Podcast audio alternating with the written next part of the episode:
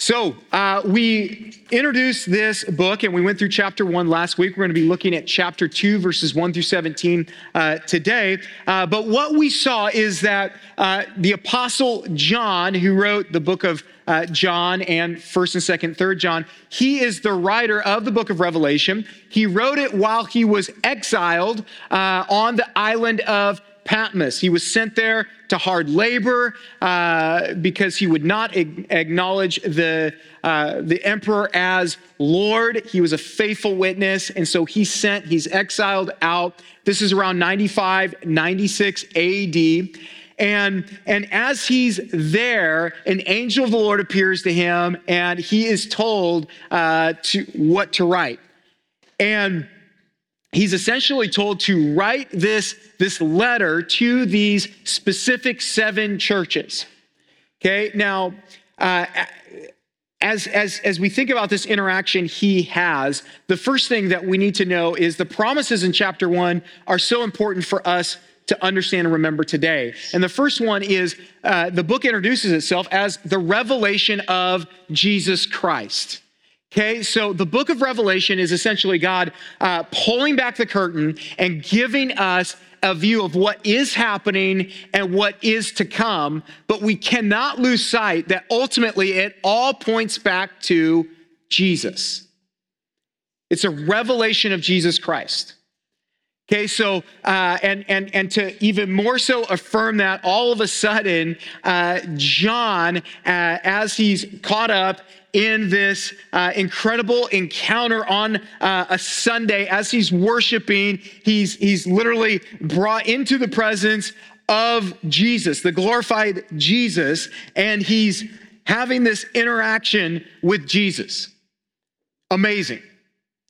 And, and so we, we see Jesus in this beautiful, glorified state, and we, and we see Jesus uh, as he's holding the seven stars and he's amongst the seven lampstands. And when we see that imagery, the seven stars are the angels that represent the different churches, and the lampstands are the different churches. And so we see that Jesus is one, he's holding on to his church, he's in control of his church. And then, second, he is amongst his church. So he's involved, he's a part of it, he knows uh, what's going on, he's not disconnected. And so as we pick up chapter, as we go into chapter two and three, and we start chapter two today, John is now going to address these seven churches that he greeted in the first chapter. Now, once again, these are seven uh, historical churches that are, that are located in Asia Minor, uh, which is modern day Turkey, and that's towards the end of the first century AD. And these churches are all positioned in and around Ephesus, which was a major city in the province of Asia. Now, um, in the messages to these seven churches that we're going to look at, the Lord uh, essentially gives each of them their own x ray. Okay, now um, I got a call about, oh, I guess about a week and a half ago, and it was the call you don't want to get as a parent. It's the school. And they're calling, they're trying to get a hold of us, and uh, they ended up getting a hold of my wife. Uh, I was outside, and, and she's like, School called, you need to go get Bronx. Bronx is our middle uh, son. And, uh, and I was like, why? And, and she's like, he broke his arm. And I said, did you ask him how they know he broke his arm? And she goes, yes. And they said, it's broken. Uh, and, and, so, and so, you know, uh, drive over to the school, go get him, and uh, and immediately when I saw him, I went, "Oh my goodness, get in the car!" And and we went to the ER. And as, when we went to the ER, uh, and got in, uh, one of the first things they do is get an x ray, right? Want to see what really happened. Okay, and so they did multiple x rays to, to figure out what was going on, what was the, the state of his arm, what was going on inside. And, and a lot of times when you have a break, uh, you can't tell from the outside. You can't see, uh, you know, a, a, broken bone a lot. Now you can see his, but uh, a lot of them you can't see. And, and so they need to be able to look and see what's actually going on on the inside. What Jesus is going to do for each of these seven churches is he's going to give them a, a, a, picture, a reality check of what's going on in their churches. What's, what's actually happening, what's there and what's not there. And this is actually meant to encourage, it's, it's an act of love that he's doing this. Okay? And, and, and so all the churches are going to benefit from this. But then what we also see written in chapter two, which is encouraging for us today uh, and anybody that's at any of these churches, is the words, He that hath an ear, it says, let him hear.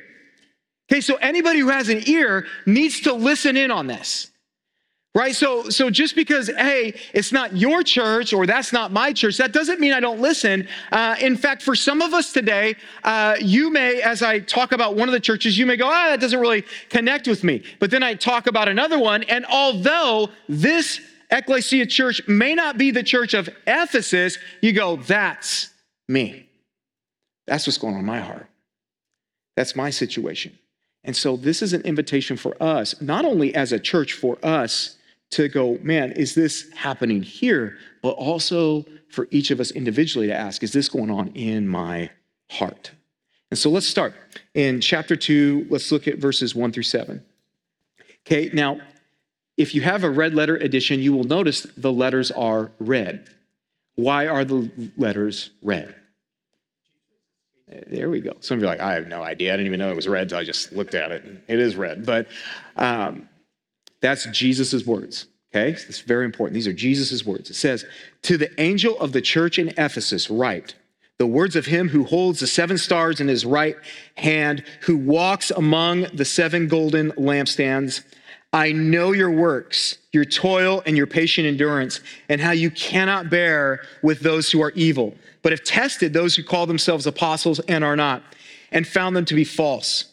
I know you are enduring patiently and bearing up for my name's sake, and you have not grown weary. But I have this against you, that you have abandoned the love you had at first. Remember, therefore, from where you have fallen, repent and do the works you did at first. If not, I will come to you and remove your lampstand from its place unless you repent. Yet this you have, you hate the works of the Nicolaitans, which I also hate. He who has an ear, let him hear what the Spirit says to the churches. To the one who conquers, I will grant to eat of the tree of life, which is in the paradise of God. Okay, so the first of these churches to, to be addressed is the church at Ephesus. Now, Ephesus was a city of great significance in the first century, politically, commercially, and religiously. Politically, it was the capital of Asia commercially. Uh, it's, it's where all these great highways uh, converged. There was also at that time a major seaport. So lots was happening, lots of information was coming in and through and out of uh, Ephesus. Uh, religiously, it was uh, the, the city was the center of worship for the fertility goddess Diana or Artemis. And so there's thousands in the city of, of priests and priestesses who served at this temple, many as religious prostitutes. But we see um, Ephesus, very, very popular, even book in the Bible, right? Ephesians, which is written to the church at Ephesus. And so Paul, uh, along with Aquila and Priscilla, they evangelized in the city of Ephesus and they started the church. Okay? Now, when you look at the church at Ephesus, one of the things that just stands out is who they've had as leaders. Okay, so they've had they've had Paul, Timothy, and John. Not a bad lineup. Hey, who's your pastor? Paul. What now? Right? I mean, Paul's your pastor, right? And Timothy, not bad. And and then you've got John, right? So this is a church with an incredible heritage, right? Uh, a, a, church that you look back on and go, if there's any church that should have it all together, it is this church. Uh, and yet, what we know, and we even see in our culture uh, and the churches around our country, just because you've had past tense great leaders, spiritually godly leaders, it doesn't mean you're going to continue to have that. And you can't live off of that. And, and, and so we're reminded once again how Jesus holds the seven stars. He walks among the seven lampstands. And so Jesus uh, is in complete control and he is in and amongst what is going on in this church. He's very aware. Now, this does two things, right? When we know this, when we understand this, even about our own church, one is for me, it just gives me this assurance, right? That, that, I, that there's not this disconnected God uh, that doesn't really understand or know. No, uh, I have assurance that He knows, He sees, He understands what's happening in our challenges. But then there's also a, another piece to that, right? It's twofold. There's also a great amount of accountability that comes with that, right? I, I, I connect that to when uh, my dad would have a day off right? When my dad would have a day off, it was awesome because I get to play with dad, uh, which I loved. He was there and all that. We could throw the ball or whatever. Uh, but also, if dad was there, the accountability in the house went way up. My brothers and I, there were certain things that we go, okay, we can't do that today, right? So it raised the level of accountability. And so it's twofold, right? And so uh, the, the church uh, at Ephesus, he, he, he explains to them what's going on. And, and, and what we see first is that this church was, was active, it was busy, and it was doing many, many good things. Okay, we can't lose sight of that. In fact, there's three things specifically that are recognized and commended by Jesus their works, their labor, and their endurance. Okay, so this is a community of Jesus followers that was busy for the Lord. They were, they were a serving church. We go, man, that church serves well. They were taking care of their people. They were taking care of the, the, the, the community. Uh, they, they were serving for the name of Christ. In fact, it says they toiled, they worked to the point of exhaustion. And they endured. We've been talking about endurance in the book of Revelation. Man, that's a huge theme is how do we endure? This was a church that endured well in a society that was against them. We also read how they didn't tolerate evil. They didn't allow it. Uh, they would test if someone said, Oh, I'm, an apostle. They would test them. They would test the spirit. And it says they would even prove them to be liars. And so holiness, purity mattered to this church. Scripture, not the culture, guided their behavior. Jesus says of the Ephesians, You also possess endurance and have tolerated many things because of my name and have not grown weary. See, life was not easy for them. And the Lord acknowledged that incredible dedication that they had towards Him. They're also commended because they hate and the word hate is there. They hate the practices of the Nicolaitans. Now, what's interesting here is for many of us, we think of Jesus as this meek, mild tempered uh, Savior who's just love, love, love, love, love, right? But then all of a sudden in Scripture, we're confronted with something like this where Jesus says there's actually something here he hates. Okay? And whenever Jesus is going to say that, we should pay attention, right? Now, exactly who these Nicolaitans uh, were, we cannot be sure, and I don't want to bore you with all of the assumptions. Okay, they could have come from uh, Nicholas, who came from way back when. They come, they could have came out of that branch. Um, but what it seems is that their message was essentially idolatry and immorality were okay, and that was at the root of their uh, spiritual practice. It's kind of anything goes. But when we think about this church as a whole, you guys, what, what do we think? Man, this church looks and sounds healthy. In fact, this is a church that, that I would go, man, I want to be like that church. Like, I would want to go to that church. However, Jesus saw into their hearts, and Jesus saw something else. He says, But I have this against you. See, this, this busy, this separated, this sacrificing church had abandoned their first love. Now, they, they were still doing all of the right things, saying the right things, but at some point in the past, they'd forgotten and forsaken the right motivation that they once had. See, they didn't have a head problem, they had a heart problem. See, obedience out of duty had replaced obedience out of a love for Jesus. You guys, what we do for the Lord is very important. I don't want to limit that and, and belittle that, but so is why we do it. Now, what, what is the first love that, that they'd abandoned? And it's really important for us to acknowledge and know that it's not a love that was lost, it's a love they left. What is the love that they'd abandoned? It's the fervent and passionate devotion that they had for Jesus when they first had received him. Do you remember that?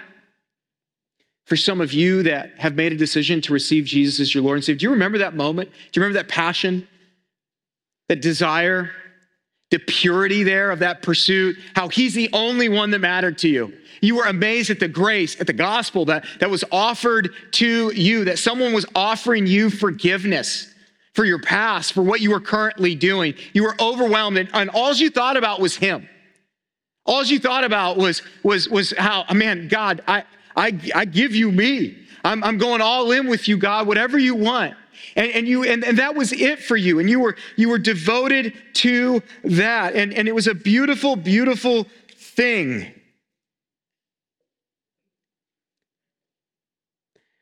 But over time, you guys, we can lose that. And this church, who, who was doing so many great things, they're so busy maintaining separation from culture and be like, no, uh, we're going to test that. We're going to operate only God's way. And yet they were neglecting adoration, they were neglecting the, the, the love of God. See, labor, our, our works are not a substitute for love. Our purity, you can be the purest person in the world, physically, whatever, you, and still, that's not a substitute for loving Jesus. And so, what we read here is, is all is not well for the church, but we're also encouraged that all is not lost. In fact, in a relationship with Jesus, it never is. We see uh, this first love that they had left. It can be restored if they, and we should ask we, uh, will follow the three instructions that Jesus gave. And the three instructions are this they needed to remember, they needed to repent, and then to return. See, for us today and for this church, we have to remember. In fact, how it's written, it's keep on remembering. We have to remember what we have lost. You have to go back and actually look at what it was like there. And, and you go, what, what have I left there? And then we have to, once we remember, we, we have to do something with that memory, right? We have to cultivate in ourselves uh, a desire to regain that love that once was. We've, we've got to go back and, and, evaluate and go, man, where did that love start to drift? Where did it start to fade? What was it? Uh, uh, when you think about where you're at now, you compare that to where you were at there and you go, what is different in my life? Right? What, uh, what are the rhythms in my life that are different now than were there? Who are the people that are influencing my life now versus then? You look at all of it and you go, what has changed? And then we must repent. Uh, we've got to repent to Jesus. And, and repent, what it means, repentance is to change your mind. Okay, so there's got to be a mindset shift. A shift uh, as, as you go into this. And I love the promise that comes with repentance in 1 John 1 9. It says, If we confess our sins, he is faithful and just to forgive us our sins and to cleanse us from all unrighteousness. What an incredible promise, right? And then, third, we must return to the first works of that first love. We need to restore that original fellowship that we had that has been broken for whatever reason. Go, going back and restoring that space that you had with Jesus when he was all you thought and cared about. And when we think of a church, a church that loses its first love, it will lose its light no matter how doctrinally sound it is. He says, I will come. And this is not a reference to the Lord's return, but it's to a present judgment that, that he was like, I'm going to come and I'm going to deal with this. See, in these seven messages, you're going to see uh, words like overcomers or conquerors and, and who they are. And we, and we read it here. These are true believers. These are the ones who have uh, not given up on their faith. These are, these are the ones that uh, we read about. In fact, in 1 John 5, uh, 4 and 5, it says, For everyone who has been born of God overcomes the world. And this is the victory that has overcome the world, our faith. Who is it that overcomes the world except the one who believes that Jesus is the Son of God? So, th- those are the overcomers. We are the overcomers, uh, the ones who have established a relationship with Jesus and are pursuing uh, Him. And, and each of these seven letters to these churches in Revelation chapter 2 and 3, it's going to end with a promise that's drawn from the end of the book. And, and though each letter is written to a specific church, each letter is for every church as well, because anyone who has an ear should listen to what the Spirit says to the churches. And so, what does the exalted Jesus promise to each believer in every church? It's that promise that we will be conquerors, overcomers, and then we will celebrate in paradise. Amen? Let's keep going. Verse 8. And to the angel of the church in Smyrna, write the words of the first and the last who died and came to life. I know your tribulation and your poverty, but you are rich, and the slander of those who say that they are Jews and are not, but are a synagogue of Satan. Do not fear what you are about to suffer. Behold, the devil is about to throw some of you into prison that you may be tested. And for 10 days you have tribulation. Be faithful unto death, and I will give you the crown of life. He who has an ear, let him hear what the Spirit says to the churches. The one who conquers will not be hurt by the second death. Okay, so Smyrna is uh, 35 miles north of Ephesus. It's this proud and beautiful city, still exists today. It's just known as Izmir. Um, and politically, uh, the city was close with Rome. Now, when I talk about it's close with Rome, it means emperor worship was prevalent. Remember, the current emperor was demanding that, that he be worshiped as the Lord. Okay, so this is happening in this community. And then there's also a, a, large and influential Jewish population in Smyrna. And what this all did was, was it created a very hostile environment for any church trying to follow Jesus. And so this is a church that's suffering it's going through it. And, and it was a church that desperately needed encouragement because, as the letter states, it's going to actually get worse. And so John kicks it off by taking them back to, once again, that vision of the glorified Jesus, uh, talking about how he's the eternal God, he's the, the resurrected Lord, um, and just getting them into that encouraging mindset. And then Jesus tells his people at Smyrna, I, I know your tribulation and your poverty. I know. He knows the burdens they're carrying and the opposition they're facing. He walks among the seven lampstands. Remember, he's very present and he also knows that, that they're in poverty.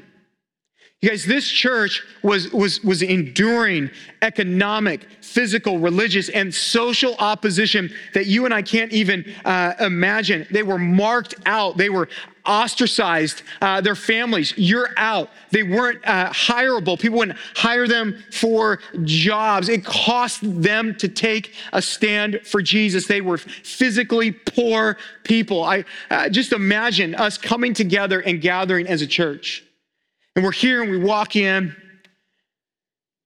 And, and I mean, we're, we're struggling. We're hurting. Uh, we're, we're literally in poverty, all of us.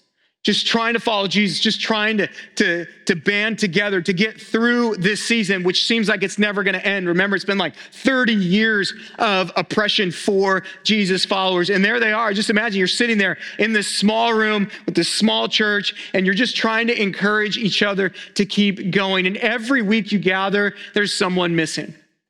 There's an empty seat. And where are they? what happened. And every week, you don't know if it's your seat that's going to be missing. You don't know what's going to happen that week with your family. You don't know if someone's going to turn you in. You don't, you don't know what the cost is going to be for denying worshiping Caesar as Lord.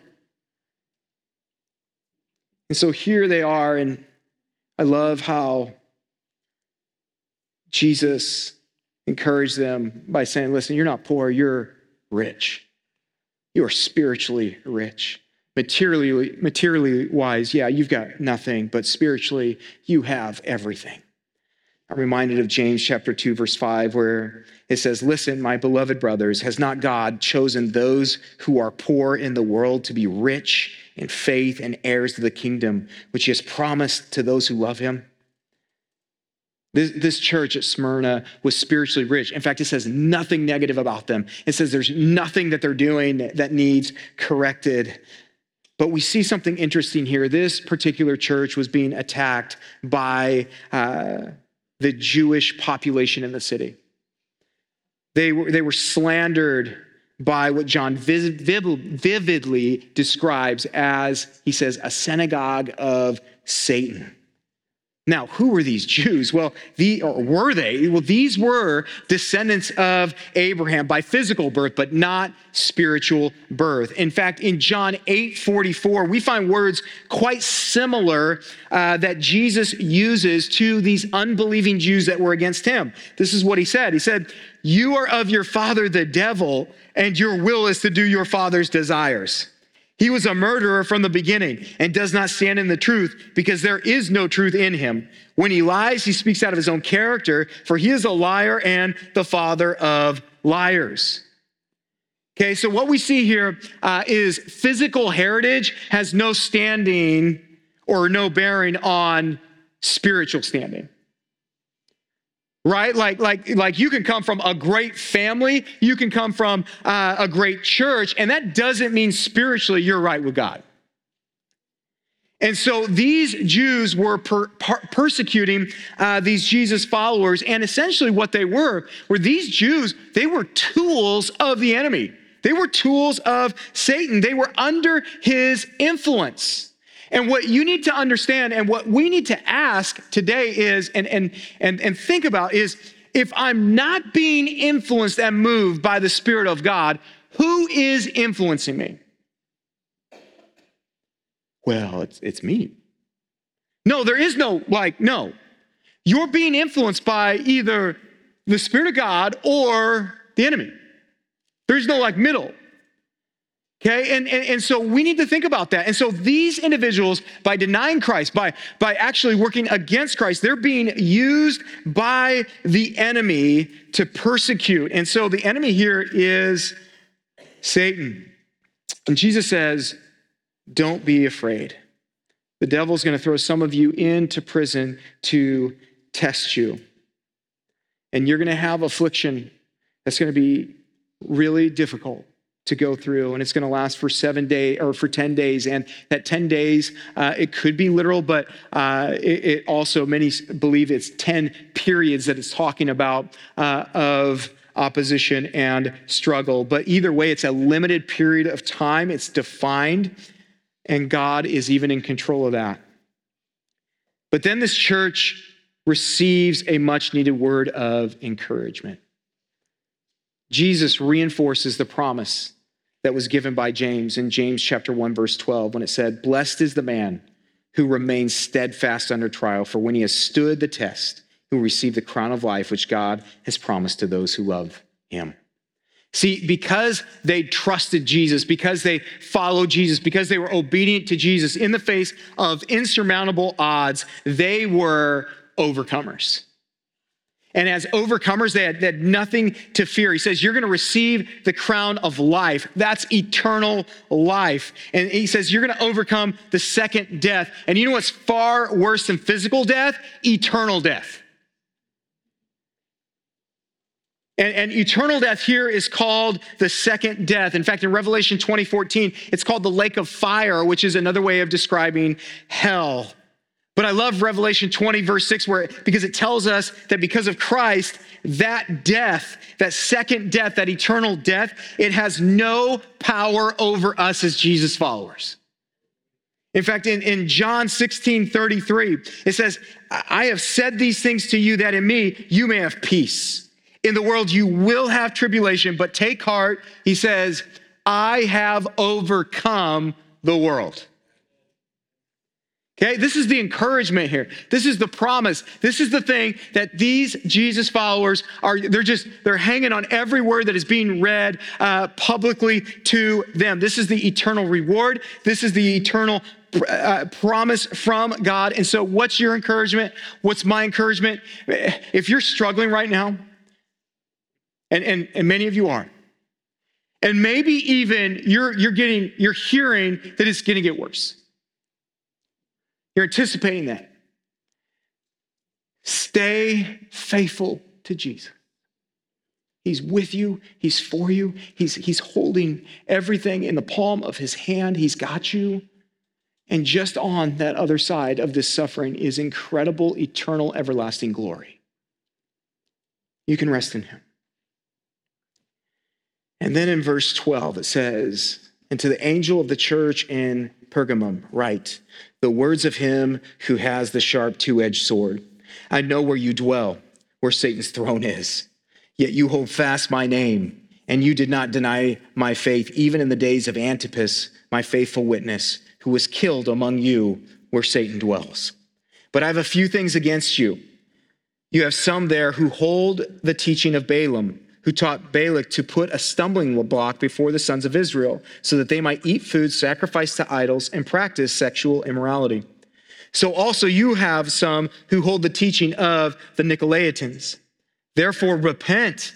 If not, I will come to you soon and war against them with the sword of my mouth.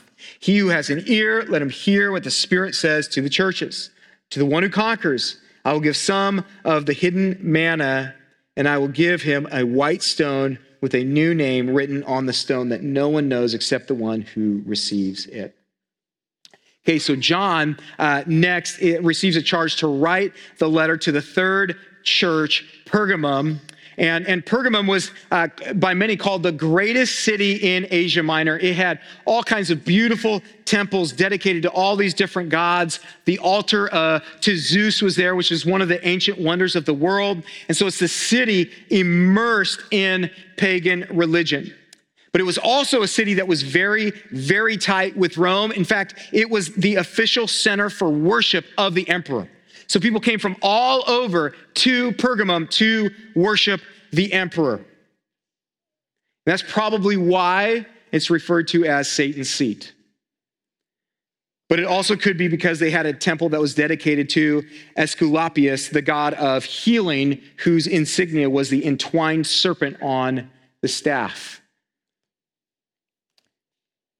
But John draws again from the vision of the glorified Christ in chapter one, and, and we see the sword there, the imagery of the sword. And the sword, once again, is the word of God. And, and just like the church in Smyrna, the believers here in this church, they had suffered and were suffering persecution for their faith. Their faithful witness had resulted even in the martyr of one of their very own, Antipas, who were not sure who he was. Some believe he might have been the pastor of the church. I try not to think of that, but uh, he was one of them. We don't know anything about him other than he maintained his witness for Jesus. And the church did, in spite of incredible suffering, this church remained true to God. And Jesus says, once again, I love how he says this I know what you're going through. I know what you're going through. Some of you, can you hear that today? Jesus says, I know what you're going through. He says, I know what you're going through, and I know where you live. Okay? I know where you live. I know whose seat is in the area you live. Okay, for some of you, Jesus knows where you live. He knows where you work. He knows what you're doing. He knows your hobbies, all of that. He knows you so well, and He's in this with you. And so, so He says, I, I, I know what you're going through. I know where you live. And, and, and, and we see that many were faithful, some even to the death, but this wasn't true of all of them, was it? See, one of the things that we go into here is we realize one of the greatest dangers to our faith uh, is not going to be persecution from the outside, is it? See, we like to look at it that way. Oh, it's persecution from the outside. But more than likely, the greatest danger to your spiritual walk, your spiritual life, and your faith in Jesus and this church's uh, relationship with Jesus is it's going to come from the inside. What is it? It's called compromise. It's when we compromise. See, persecution often grows a church, grows people's faith. But we see compromise is this poison that wants to get into your soul, into your life, and wreck what the Spirit of God wants to do. Uh, compromise is a poison that the enemy wants to bring into this church. And what we see with this church is the external attacks weren't working, and so Satan goes for the internal attacks. And we see a group of compromising people had infiltrated this church, and Jesus hated their doctrines and their practices, and the health and the vitality of this church are now at stake. What was the mindset of these people that came in? It was essentially that, that whole mantra let's just go along to get along, right? And uh, like, like what, what the church started to do through compromise is they started to do the very things that characterized the world, the very things that the world would applaud, that they would be accepted for. Oh, it's no big deal. Just acknowledge Caesar a little bit. I can still worship God. Um, oh, we can, you can do that. You can, you can, yeah, you can um, practice that on the side or morally, yeah, yeah, that, that's okay, right? You can still have God. They were, they, they, they were open-minded, right? They were progressive. They were, they were tolerant of everything, right? And so it was so dangerous because it could be uh, all labeled under, under that heading of what? This is loving, right? This is loving. But we see two specific areas uh, where they were infected with this compromise, and it was their morality and their theology. Okay, now your theology, some of you like, I don't care about my theology. Your theology is study of God. Kind of important. Okay, so so theology, right theology isn't essential. okay, so there's two ways they compromise there: their morality and their theology. And and one of the ways we see uh, this intertwined is some. It says held to the teaching of Balaam. Now Balaam's name is used here symbolically, so we understand what was going on. Now, the story of Balaam. Uh, for many of us, maybe who don't know, is he was this notorious Old Testament prophet who essentially was a prophet for hire. Okay? Um, and, and, his story uh, is found in, in Numbers 22 through chapter 25. And, and, and as you go into the setting, uh, this king, uh, Balak, he was fearful of the Israelites because of what they'd done to the Amorites, and he's the king of the Moabites. So he's afraid of the nation of Israel coming. And so he hires Balaam, the prophet, to curse Israel. So, so, so Balaam tries to curse Israel three times. Every time he tries to curse Israel, God turns the curse into a blessing. Okay, so that didn't work. So what is he going to do? Well, since he was unable to curse the Israelites, he decided to corrupt them by teaching Balak to put a stumbling block before the sons of Israel. What was their plan? They'd use Moabite women to lure the Israelites into the behavior of the godless world around them through sexual immorality and idolatry. And guess what? Balaam's plan worked. And so here, the Lord is specifically alluding to that story. And he's saying that very thing is happening in the church through that philosophy, through that mindset right? And he says, This sin, man, this is instigated by the following of Balaam, this pagan food, pagan women. This, this has led to spiritual compromise, adultery on the part of all the people. The stumbling block here, it refers to this idolatry, this immorality. They were celebrating the idols in their culture. Whatever culture adopted uh, from a religious standpoint, from a moral standpoint, uh, it was okay. They attempted to serve God, but in the process allowed the cultural norms to shape both their thinking and their lifestyles. And it says some followed the teachings of the Nicolaitans. Now, we were introduced to them by the church of Ephesus, and the Ephesian church rejected them, but we see at Pergamum here, they received them, and some are actually following uh, that teaching, which was closely related, if not identical, to the teaching of Balaam. And so, immorality, idolatry, these are these distinctives of these false uh, teachers. And what they were essentially trying to communicate and push to the people is that doctrine doesn't really matter, uh, behavior matters even less. And as each day would pass, the distinction between the church, the community of Jesus followers, and the culture, the pagan culture around them, it was becoming more and more blurred, and it looked less and less different. It was rushing into the church, this compromise. See, they'd neglected the truth of Romans 12, 2, where it says, Do not be conformed to this world, but be transformed by the renewal of your mind, that by testing you may discern what is the will of God, what is good and acceptable and perfect. They, would forgotten the warning of James 4 4 when, when, when he says, You adulterous people. And he's using adultery as an example because what is the church? It's the bride of Christ says, You adulterous people, do you not know that friendship with the world is enmity with God? Therefore, whoever wishes to be a friend of the world makes himself an enemy of God. And so we are challenged, we are pressed on not compromising our morality, our theology. You guys, when we start to bend, when we start to compromise on those things and just go along with what culture celebrates, acknowledge, it's been well said, what one generation tolerates, the next generation um, is going to accept, and what the generation accepts, the next generation celebrates. And so we cannot compromise. It will destroy one, it will destroy our witness. You guys, some of us are so caught up in being loved by people that don't want anything to do with God, and we just want to fit in, we want to do what they do, we don't want to stand out. You are losing your witness. Because people who live that lifestyle, some of you have lived it, at some point go, This doesn't work. I want something else. And if you look like them, you have no witness. Why would they listen to you?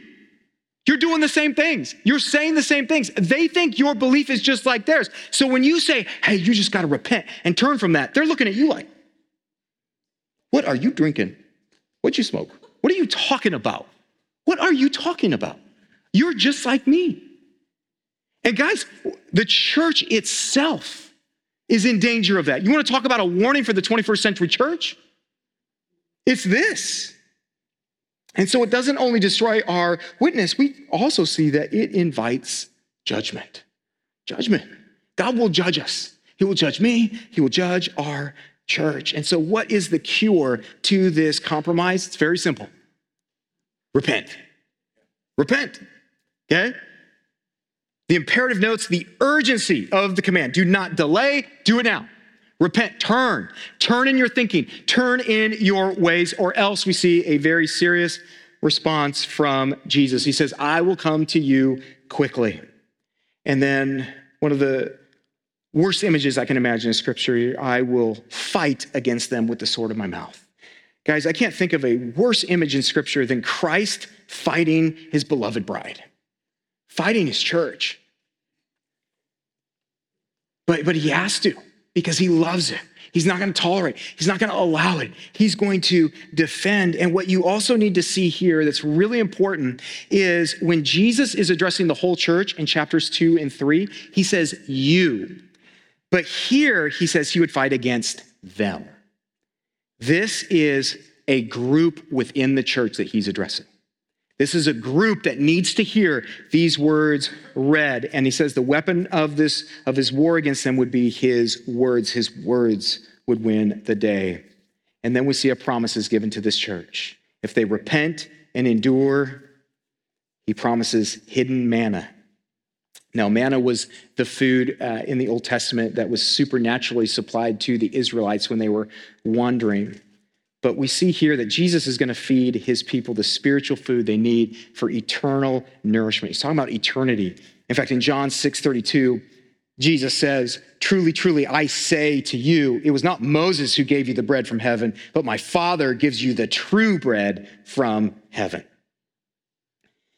Now, the exact meaning and significance of the white stone that is given, we don't know. There's a lot of different ways you could take that, but it does overall point to this acceptance and victory in Jesus. It's his gift, never to be taken away. And on the stone is written uh, a new name that no one knows except the one who receives it. And, and this new name was, was given as an indication of a new status. Uh, names were significant and, and so believers receiving this name, it represented their final reward of identification and unity with Christ and his kingdom, his eternal kingdom under his sovereign authority. It marked their acceptance into God's eternal community of the redeemed. It's incredible. And that's for you and me. Are you hearing this? But the question I want to end with is this Which church are we? Which church are we? Which church are you? Are you Ephesus? Are you doing all these great things? Do people say, man, they're, they're really godly? Man, they do, they're, they're great at this. They're so spiritual. They pray all the time. They read. Uh, they're very consistent. Uh, they're all these things. But maybe deep down you go, man, I am not doing this because of my first love. The original love is gone, and maybe you're just going through the motions.